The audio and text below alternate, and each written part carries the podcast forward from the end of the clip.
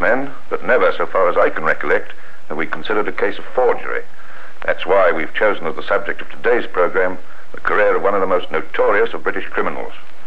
Pioneers of some new discovery in any profession or art invariably gain fame. In the case of today's subject, notoriety would be a better word, for there must be few who have not at some time heard the name of Jim the Penman.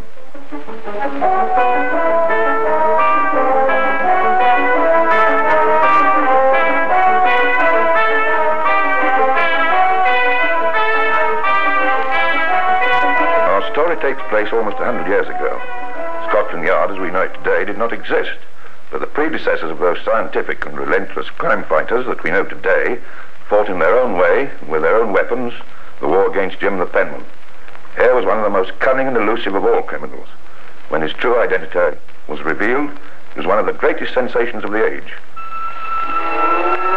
Hi, Charlie. How'd you get on last night? Oh, not so good. Cracked the crib, opened up the safe, and there wasn't more than ten pound in gold. Ten pound for three months' work. Well, didn't you get anything else? Uh, only some blank checks on Barclays Bank and a few old cancelled checks. Well, what can I do with that? Listen, Charlie. Have you ever heard of Jim the Penman? Of course I have.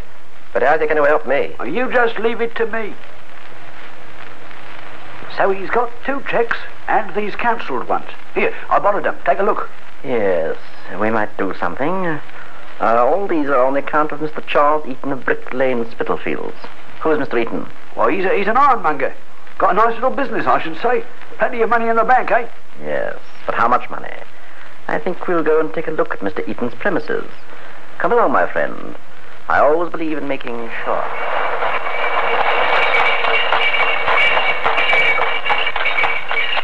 There. First shop on the right. Hmm, let's take a closer look.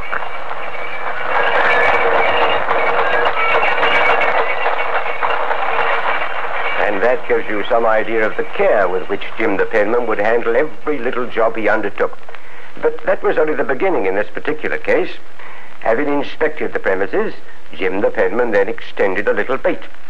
He took one of the two blank checks and made it out for the small sum of 20 pounds. The other he made out for a much larger sum. And then went and cashed them. Oh, no. Master Jim was no fool. This is what he did. Now, Charlie, I want you to get a hold of somebody you can trust. Somebody who doesn't know me and who can be relied upon. All right, Jim. What do I have to tell him? Simply this. He's got to go to the bank and cash this check. The first check for 20 pounds. Do I go with him? No, you just follow him. You needn't even let him know he's being followed. Keep an eye on him. Collect the money, give him a guinea for his trouble, and come back to me. Oh, suppose he doesn't get away with it. Come to me as quickly as possible. Warn me, and then disappear. You're a sharp 'un, Jim. But suppose I collect the money and then disappear. It would be rather a shame, wouldn't it? Particularly as I have the larger check to cash, all for myself. You're certainly a sharp 'un, Jim. A real sharp 'un. Everything went perfectly to plan. The first check was cashed successfully, and Charlie went back to Jim. Good work. Well, now I think we'd be safe to try the large check. I'll get hold of my pal again. Oh, no, you don't. This time we've got to be really careful. You mean I'll have to find somebody new?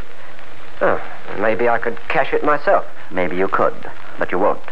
I'm going to pick somebody this time. What about me? You'll follow him and see that everything goes all right. Oh, I don't see why you can't trust me. But this was typical of Jim the Penman's caution. Not only did he plant a fresh Confederate to cash the large check, not only did he put Charlie to watch this man, but to make thoroughly sure, he put someone else on to watch Charlie.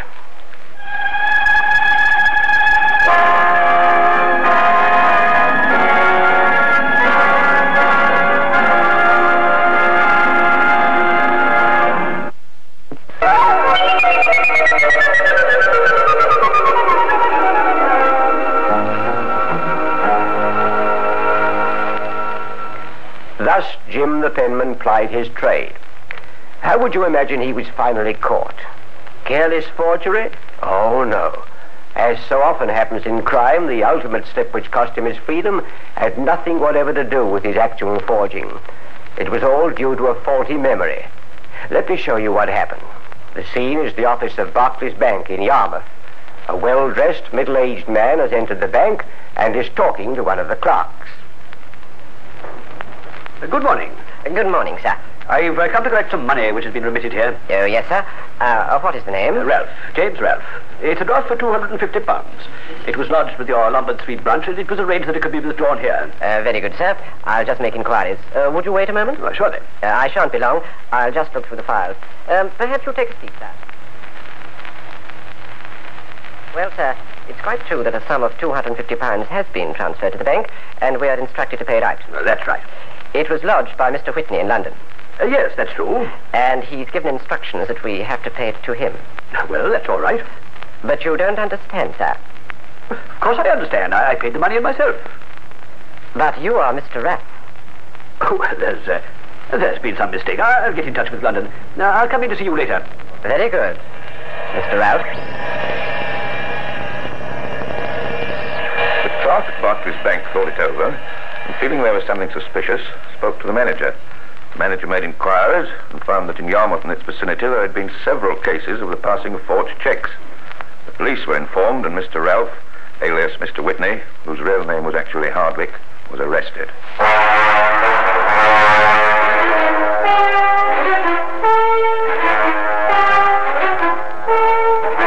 And the joke of it all was that Hardwick, call him Whitney or Ralph or what you will, had actually lodged £250 with Barclays Bank in London. Yes, it had been another of the astute ideas of Jim the penman. The plan was that the money should be put to the credit of Hardwick in Yarmouth so as to build up an appearance of prosperity. In other words, to draw away suspicion from Hardwick. Hardwick himself, posing as Whitney, had lodged the money in London with the intention of drawing it at Yarmouth. Unfortunately, during his career in crime, Hardwick had used so many aliases that he'd forgotten the right name. Such is fate. And now the hunt was on.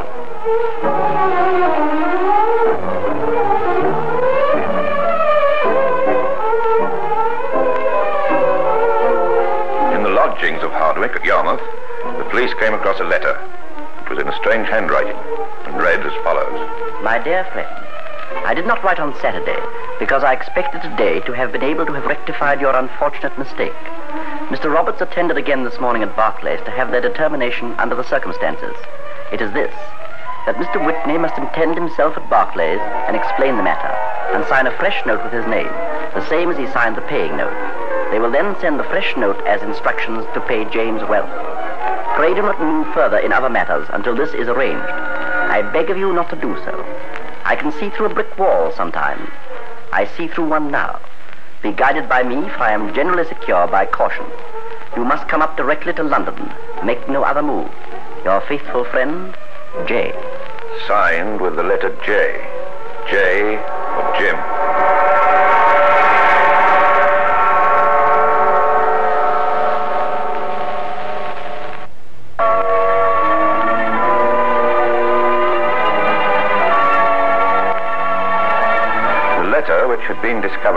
Police in Hardwick's lodgings, revealed something of the character of Jim the penman, if he was the mysterious J.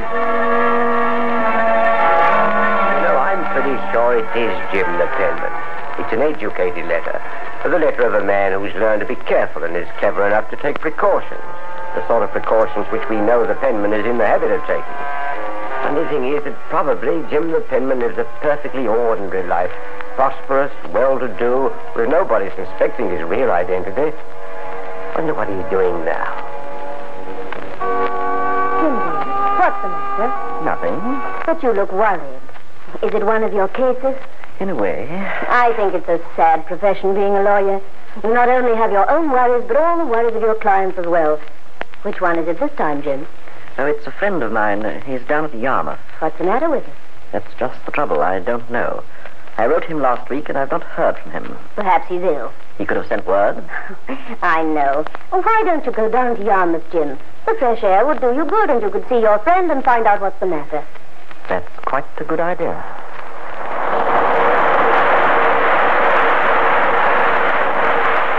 The police so far had only this one letter.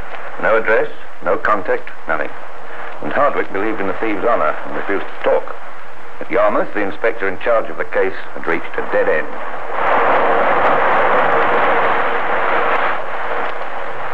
Let's look at the case from a different angle. We can't find Jim the penman and we're worried about it. But surely he must be worried too. No word from Hardwick, no news. What would he do? He'd be cautious, of course. He'd try and make contact with somebody who knew Hardwick. Who does know Hardwick in Yarmouth, I mean? Oh, I don't rightly know that anyone knows him, sir. Just a stranger. Wait a bit, though.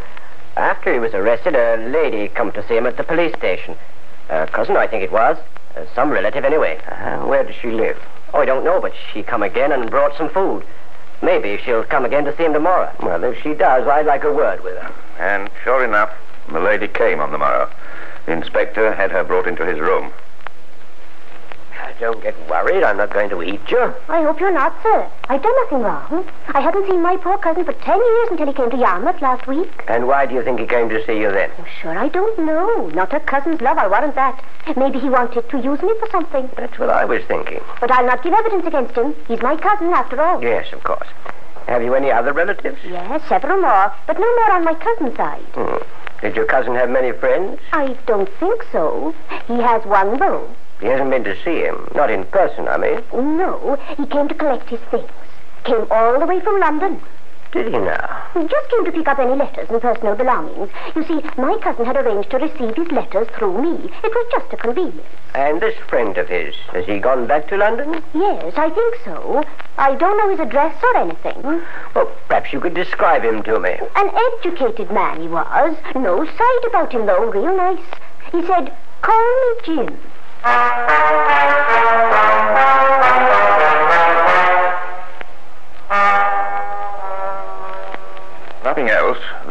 Confirmation that Jay was Jim the penman. But, with his usual caution, the penman had left no trail. However, there was one witness who could identify him, if the police could ever lay their hands on this elusive master criminal. Meantime, the case against Hardwick was brought to judgment.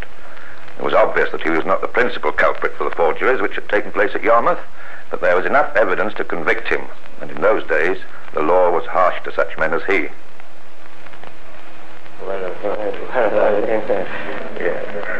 I am called upon to pass sentence upon you, and for the reasons that I have assigned, it is impossible for me to stop short of the utmost limits to which the law permits the punishments to proceed.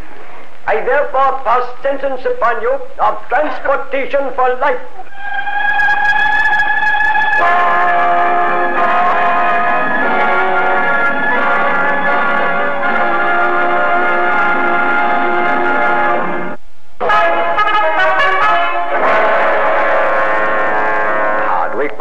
In the position of serving the harshest sentence. He knew that whatever else was revealed, he could receive no sterner punishment than that, by turning King's evidence, he might conceivably receive a remission of part of his sentence. The temptation was too great. He gave way. All right, I'll tell you. It's Jim the penman you want, and I'm the man who can tell you. The laugh is that all you policemen, you lawyers, and all the rest of you never knew that the reason that Jim is so clever is that he is a man of the law himself. What do you mean? Jim the penman. He's a barrister. What? I'm telling you the truth, and there are few men who know it. His real name is Saward. I found it out. Never mind how. You can be sure he never told me. You prepared to make a sworn statement? If it'll do any good, I'm prepared to do anything.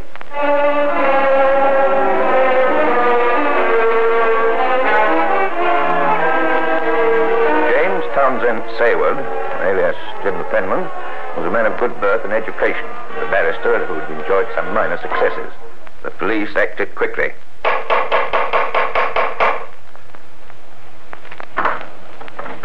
What do you want? I have here a warrant for the arrest of James Townsend Saward. He's not here. A warrant? What's he done? Never mind that now. Where is he and who are you? I'm his wife. Where he is, the Lord only knows. He went away a week ago, and I've not seen him since. He's never done this before. Where can he be? That's what we'd like to know, ma'am. Penman had disappeared with a cunning that was characteristic of him. Somewhere among the teeming multitudes of London, he'd lost his identity and had gone into hiding. But this time the penman was not so fortunate. Thieves, like rats, are the first to desert a sinking ship. And soon the news went round that Jim the penman no longer had the charmed touch. Hello? Didn't think I'd see you here. What do you mean? Who are you? Ah, come on, Jim. My name's not Jim. Bill Hopkins. That's my name. Bill or Jim, I know your fate. Quiet, man. Come over here into the corner. More private. All right, you can't fool me. I've heard about Hardwick, and the police been after you. Quiet, man. Well, what is it you want? I have a check here. I want you to find a man to go and cash it. Let me see it. Here you are. It's a good one. If it's your work, I know it's good. The question is, how good? What do you mean? I'm taking no risks. The police are after you, and if I get caught with this check, they'd have me too. But we've made money together. You made money. My share was never much. This time, Mr. Penman, you're on your own. Don't forget, you're on your own.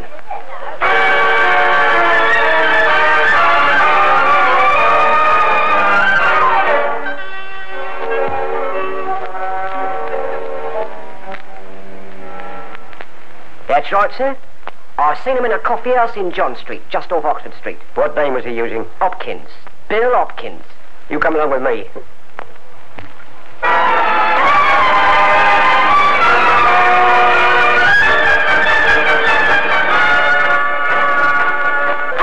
Hello. What's your pleasure, sir? Have you seen a friend of mine, Bill Hopkins, recently? Uh, no, sir.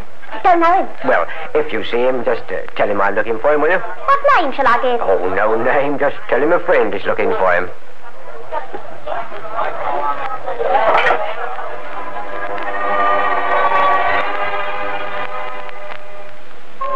But the police were no fools.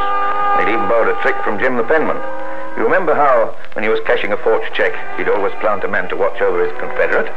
When the inspector had walked into the public house, he knew that among the customers there was a police spy. The inspector had not been gone more than a few minutes when the barmaid was seen to go through to the back of the public house and to enter a small room. The spy gave a signal. The inspector rushed into the pub together with two other men and burst open the door. Mr. Hopkins, I've been looking for you. My name's not Hopkins. No, I don't think it is. It's Saward. You're altogether wrong. I think we're altogether right. Do you know a man called Hardwick? Never heard of him. Hold him, men. Hold him. Ow. Search him. Let go of me. Here we are, sir. Two chicks. Two black chicks. Oh, all right. I suppose it's no use holding up any longer. I am Jim Saward.